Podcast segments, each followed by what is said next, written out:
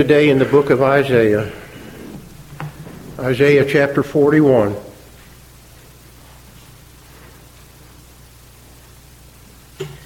Celeste texted me and said, Is there a song you'd like me to sing that ties into what you have to say? And I said, There sure is. And the one she just sang, How Firm a Foundation.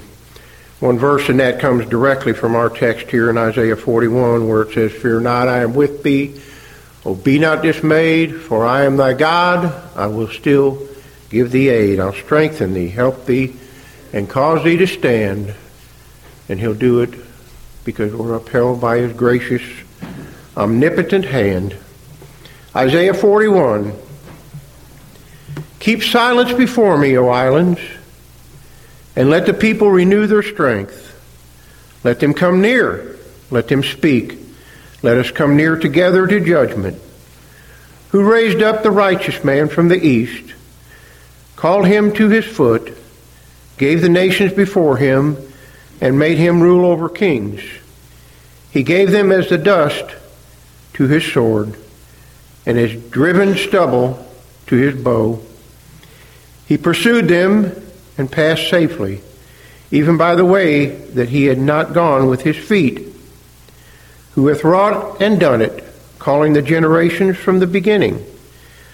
I, the Lord, the first, and with the last, I am He. The isles saw it and feared. The ends of the earth were afraid, drew near, and came. They helped every one his neighbor, and every one said to his brother, Be of good courage.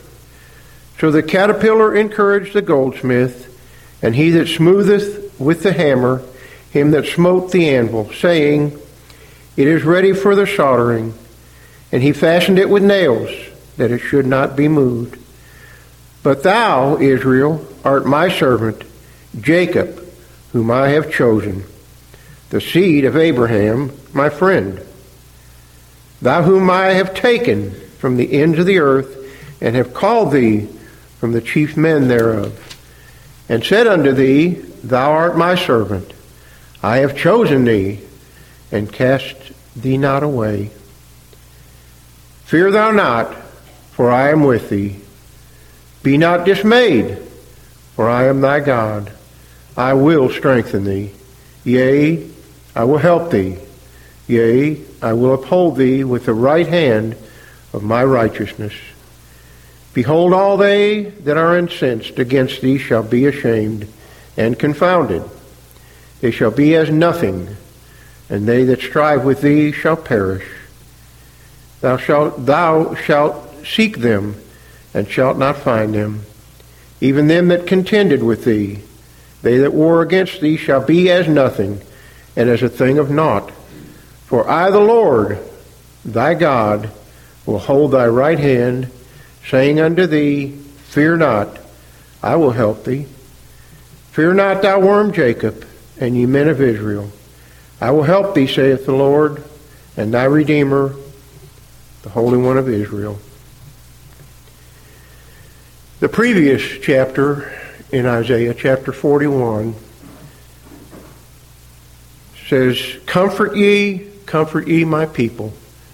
Speak comfortably to Jerusalem and cry unto her that her warfare is accomplished, that her iniquity is pardoned, for she hath received of the Lord's hand double for all her sins. Now today, if the Lord will enable me, I want to do just that. I want to try to comfort God's saints.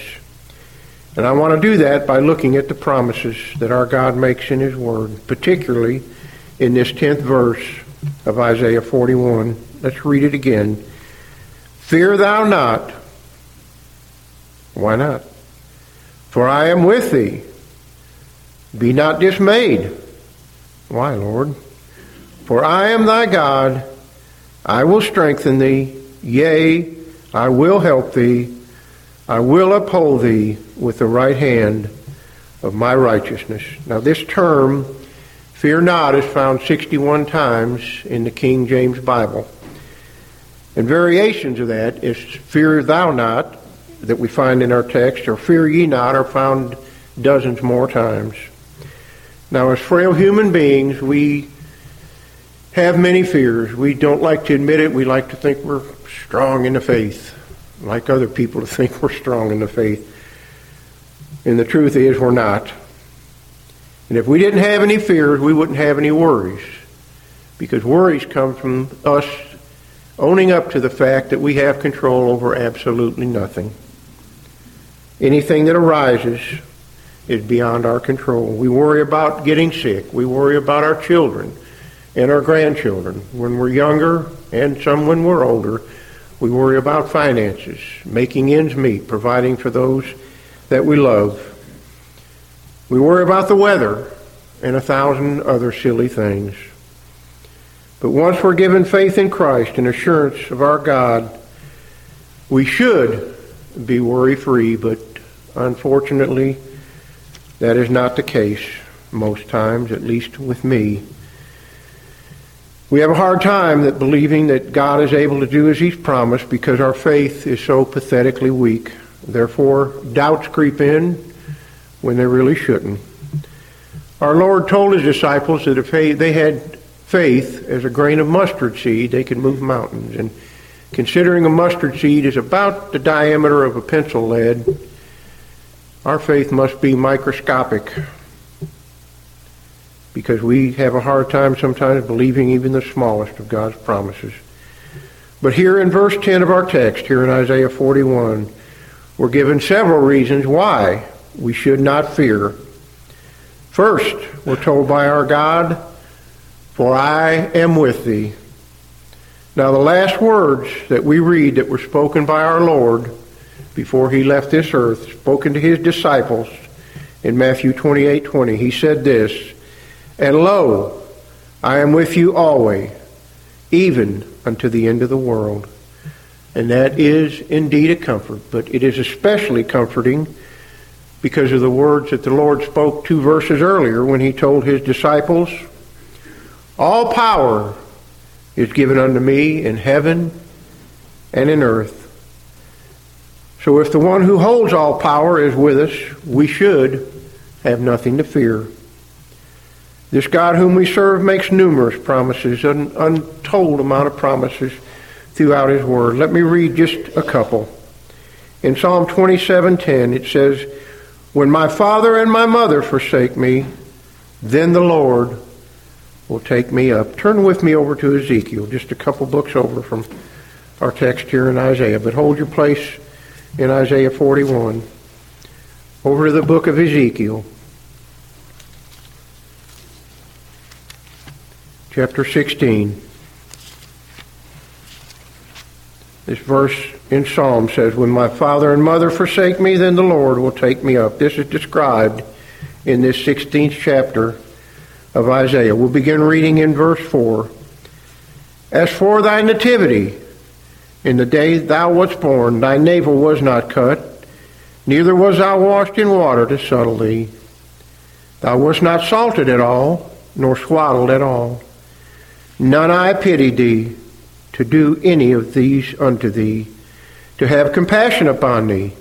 But thou wast cast out in the open field to the loathing of thy person in the day that thou wast born. And when I passed by thee, and saw thee polluted in thine own blood. I said unto thee, when thou wast in thy blood, live. Yea, I said unto thee, when thou wast in thy blood, live. I have caused thee to multiply as the bud of the field, and thou hast increased and waxed and great, and thou art come to excellent ornaments. Thy breasts are fashioned, and thy hair is grown, whereas thou wast naked and bare. Now when I passed by thee and looked upon thee, behold, thy time was a time of love. And I spread my skirt over thee and covered thy nakedness. Yea, I swear unto thee and entered into a covenant with thee, saith the Lord, and thou becamest mine. Then I washed thee with water, yea, I thoroughly washed away thy blood from thee, and I anointed thee with oil. I clothed thee also with broidered work, and shod thee with badger skins, and girded thee about with fine linen, and I covered thee with silk.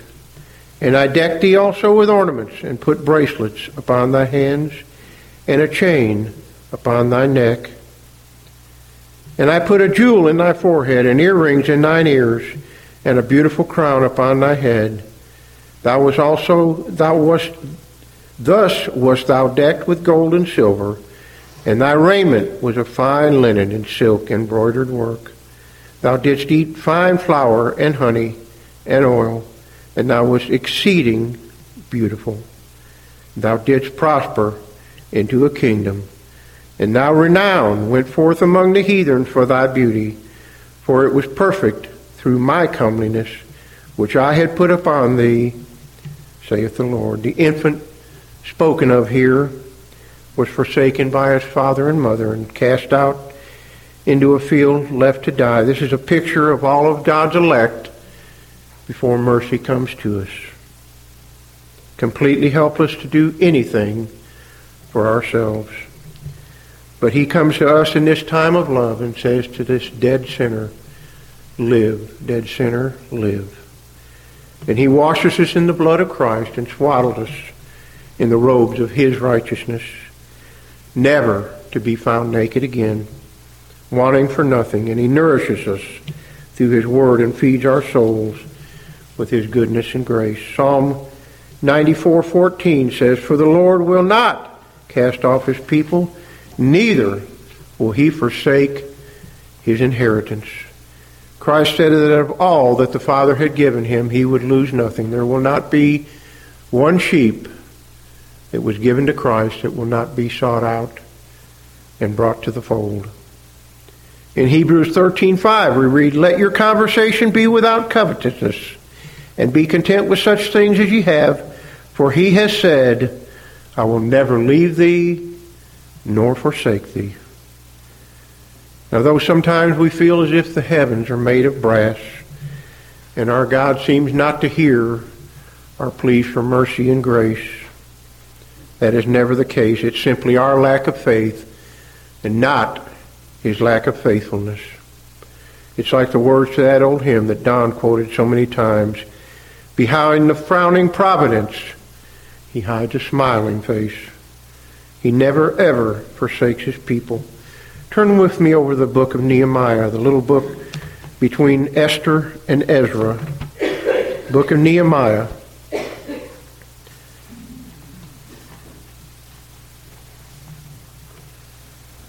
Nehemiah chapter 9.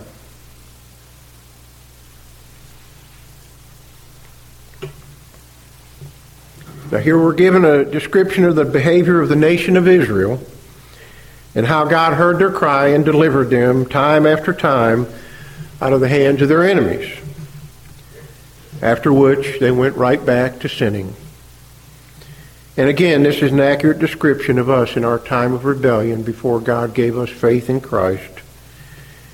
We'd maybe have a close call with death or have some sort of danger, and we'd straighten up for a while, maybe go to church for a while, and then we'd fall right back into our old ways because we did not know the God of all grace. Let's begin reading in Nehemiah chapter 9 in verse 24.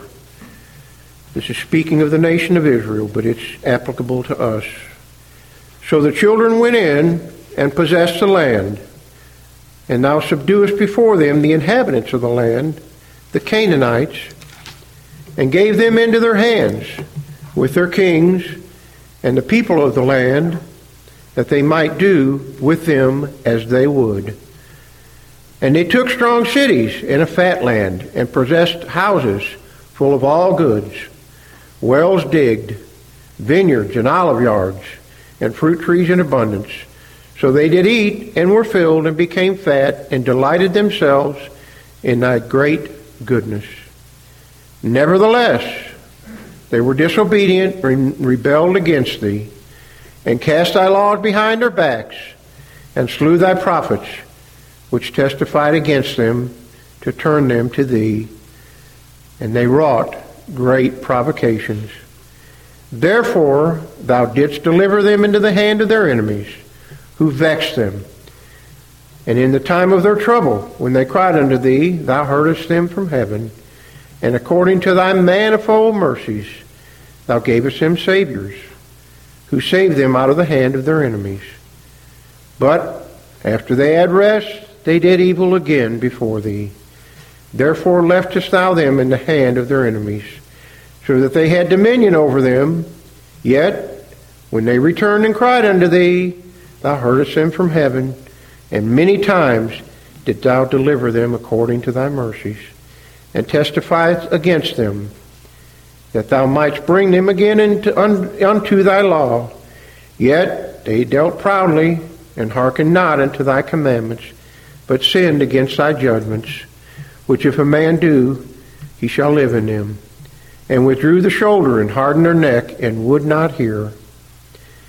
And yet many years didst thou for them be, bear them and testifiest against them by the Spirit in thy prophets. Yet would they not give ear, and therefore gavest them into the hands of the people of their enemies. But thankfully we read this in verse 31. Remember, folks, this is us that we just described before we knew the Lord. Nevertheless, for thy great mercy's sake, thou didst not utterly consume them, nor forsake them, for thou art a gracious and merciful God.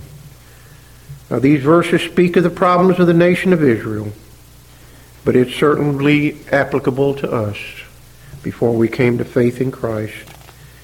And look at what it says. Nevertheless, for thy great mercy's sake, thou didst not utterly consume them. Our God would have been right to destroy us in the time of our rebellion. But he is a God who delights in showing mercy to those that he gave to his Son in eternity past. And he's not willing that any should perish, but that all should come to repentance, as we're told in 2 Peter. Then this verse in Nehemiah says that God did not forsake them, for thou art a gracious and merciful God. Now, from the moment that one of God's elect is consumed, or con, I should say conceived in the womb, he sends his angels to watch over that elect one until the time that he brings him or her to faith in Christ. And afterwards as well were held in the palm of his hand, safe from all harm. In Deuteronomy 41 or 431, I especially like this verse. It says, For the Lord thy God is a merciful God. He will not forsake thee, neither destroy thee, nor forget the covenant of thy fathers, which he sware unto them. We're kept safe until the time of God's mercy because of what his son did, because of that better covenant that was brought in. Turn with me over to Hebrews, please. We're safe in Christ because of that better covenant. Hebrews chapter 8.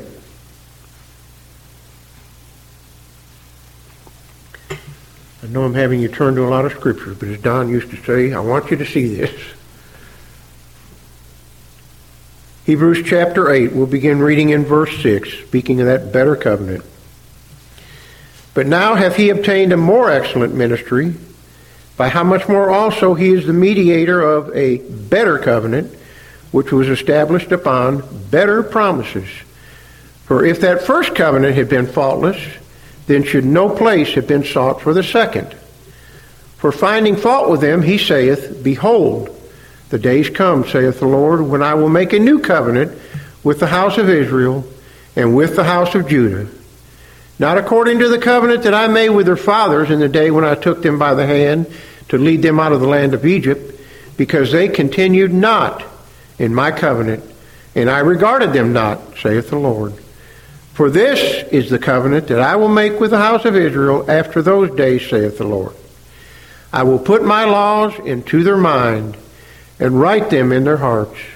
And I will be to them a God, and they shall be to me a people. And they shall not teach every man his neighbor and every man his brother, saying, Know the Lord. For all shall know me, from the least to the greatest. For I will be merciful to their unrighteousness, and to their sins and iniquities will I remember no more. In that he saith a new covenant, he hath made the first old. Now that which decayeth and waxeth old is ready to vanish away. This new covenant is so much better because the first covenant that God made with Israel depended upon them keeping his laws and his statutes. But this second covenant depends upon the God man keeping those statutes for us and his righteousness given to us, his perfect righteousness. Now then in this verse in Isaiah, back to our text in Isaiah 10, we read that our God declares, Be not dismayed. First he tells us, Fear not, and be not dismayed. This word dismayed is another word for discouraged, unnerved, demoralized, or disheartened, void of any hope. And this was certainly our condition before our God came to us in saving faith. Paul reminded the Ephesians of this in chapter 2 when he said, Wherefore remember, it's always good for us to remember. Wherefore remember that ye in time past, being Gentiles in the flesh, who are called the uncircumcision by that which is called the circumcision in the flesh, made with hands, that at that time ye were without Christ, being aliens from the commonwealth of Israel and strangers from the covenants of promise, that covenant that we just read of, having no hope. Sad, sad condition. Having no hope and without God in the world. But now, in Christ Jesus, ye who sometimes were far off are now made nigh by the blood of Christ, having no hope, completely discouraged, disheartened, and demoralized of ever being found in Christ, sure of our impending doom. When God first awakened us to our undone lost condition, we came to understand that in and of ourselves, He taught us that we have no hope of ever being redeemed. We were dismayed. But as the Spirit began to show us the merits and the ability of Christ Jesus to make us righteous and meet the demands of God's law, we began to have hope. And finally, our God gave us faith, which we were enabled to believe on His Son. And we're taught that even though we fall miles short of ever providing any righteousness, acceptable to God. Yet in the God man we find all the goodness, grace, and righteousness that we will ever need to stand pure and holy before his throne of judgment. And then next in this verse 10 of Isaiah 41, we read these words, I will strengthen thee. Now these words tell us that if our God needs to strengthen us, then obviously we're weak in and of ourselves. And when it comes to providing anything required by the strict law of God, we're as weak as a newborn lamb. But we find many places in God's Word where He promises to strengthen us. Psalm 31, it says, Be of good courage, and He will strengthen your heart, that place from which all belief and action spring, the heart. For He will strengthen your heart, all ye that hope in the Lord. When we believe in our heart that our God is able to do what he promises, we're strengthened and taught to simply rest in faith. Let me read from Ephesians chapter 3. You can turn over there if you'd like and follow along. Ephesians chapter 3. Starting in verse 14.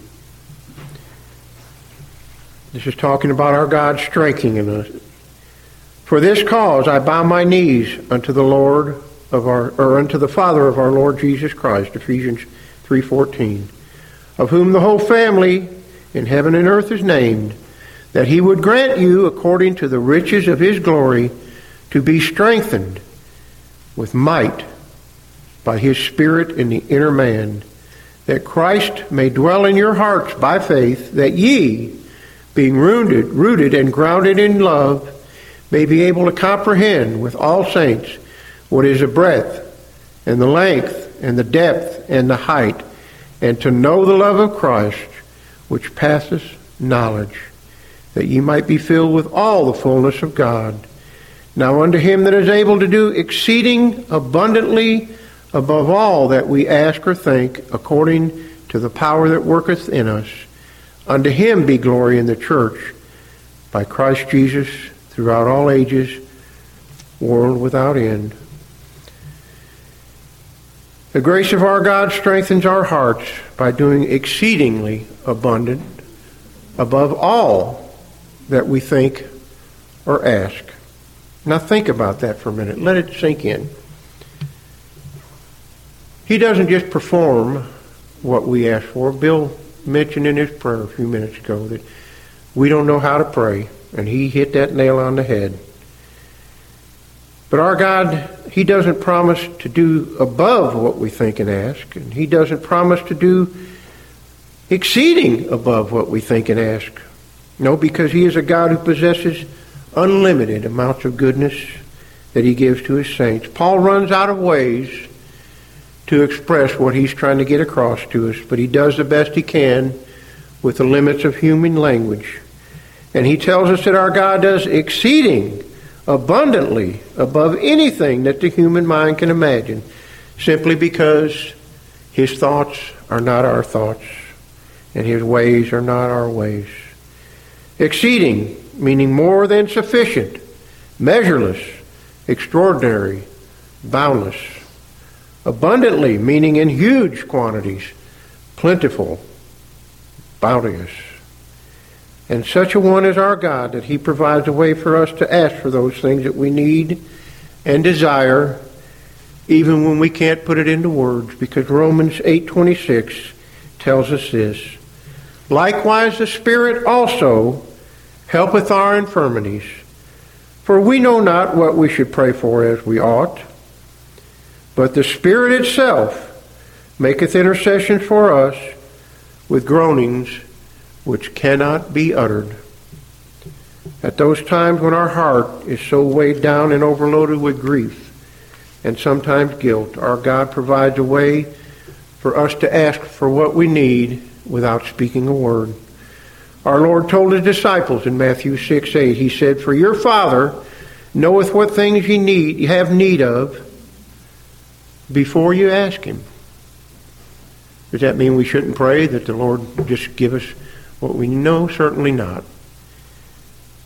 But what we need to understand is before we even ask, and many times we ask for the wrong things, we, we don't know what we should ask for, so we just stumble through like a bunch of dumb sheep and ask for something and hope the Lord will uh, give us what's good for us, what we need, and not what we want.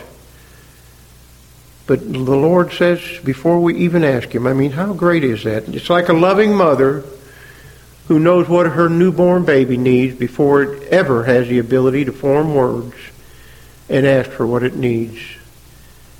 She knows how to take care of that child. And our Lord, infinitely above that, knows how to take care of us. He made arrangements before this world was ever spoken into being to provide all that we need and above all that we ask. Now, next in our verse 10 of Isaiah 41 here, our God promises, I will help thee. Now, help can mean many things. It can mean assistance, relief, rescue, support, aid, or a lifting up. All of which describe what our God does for us every moment of every day. Twice in the Psalms, David wrote these same exact words in two places. He says, Give us help from trouble, for vain is the help of man.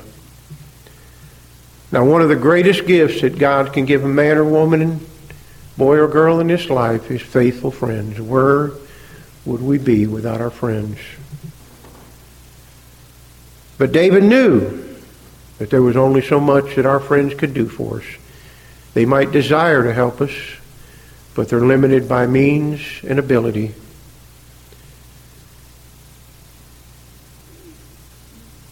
But we do for each other what we can.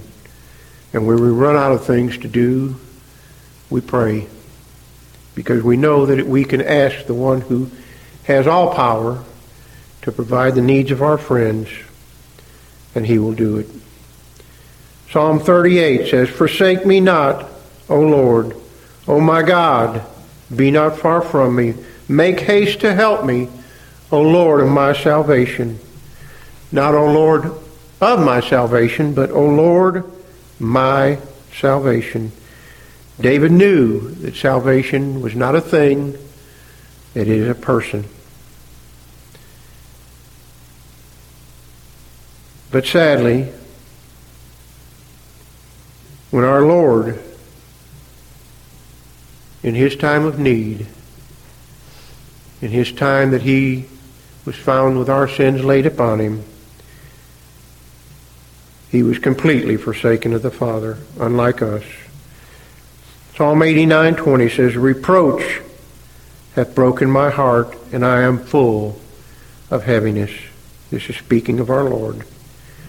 And I looked for some to take pity, but there was none, and for comforters, but I found none. Psalm 22, that prophetic psalm that speaks of our Lord's crucifixion, states in verse 11, Be not far from me, for trouble is near, for there is none to help. In Isaiah 63, 3, it describes the work of the Savior when it says, I have trodden the winepress alone, and of the people there was none to help me. Then two verses later, our Savior speaks and says, And I looked, and there was none to help. And I wondered that there was none to uphold. Therefore mine own arm brought salvation unto me, and my fury it upheld me. So because our Savior tread that winepress alone, we read in verse 10 of our text, I will uphold thee with the right hand of my righteousness. Because of our sin being laid on our Lord, he was deserted of the Father, with none to uphold, with none to help. But as a direct result of that finished work, our God can now make this promise that he will indeed uphold his people. And he is able to uphold us because of his unimaginable might and strength. The scriptures speak many times of the Lord's right hand and the power it holds. Let me read just three. Exodus 15:6 Thy right hand, O Lord, is become glorious in power. Thy right hand, O Lord, hath dashed in pieces the enemy. Psalm 118:16 The right hand of the Lord is exalted. The right hand of the Lord doth valiantly. In Psalm 89:13, Thou hast a mighty arm, strong is thy hand, and high is thy right hand. Now our God also uses that mighty right hand to embrace us and comfort us. As we read in the Song of Solomon, it says, His left hand should be under my head, and his right hand should embrace me. We not only find help and protection by the right hand of God, but we also find comfort in times of need. And of course, at the right hand of our God is where we find our mighty Savior seated, reigning in sovereign majesty. And then the last words of this verse, verse 10 of Isaiah 41, it tells us how we're upheld. It says, with the right hand of my righteousness. Now, could it be stated any clearer? It's the very righteousness of the God man Savior that upholds us and makes us accepted in the beloved. The scriptures make it abundantly clear and plain that the only righteousness that our God will accept is a righteousness that he provides in the person of Christ, that which is given us in Christ. Paul wrote of this very thing to Timothy in chapter 3, starting in verse 5. He said, Not by works of righteousness which we have done. Now, could that be any plainer? Not by works of righteousness which we have done, but according to his mercy, he saved us by the washing of regeneration and the renewing of the Holy Ghost, which he shed on us abundantly through Jesus Christ our Savior, that being justified by his grace, we should be made heirs according to the hope of eternal life. So there you have it, dear saint, all of the assurance, all of the comfort, all of the encouragement, all of the promises that will ever be needed in this life found in this one verse in Isaiah 41:10. There is hope to be had and there is comfort to be had in the promises of our God. Now, lastly, a word to the lost that may be sitting here or may hear this in the future. There are many reasons that you, in your present state of unbelief, should fear. You should be horrified by what awaits you.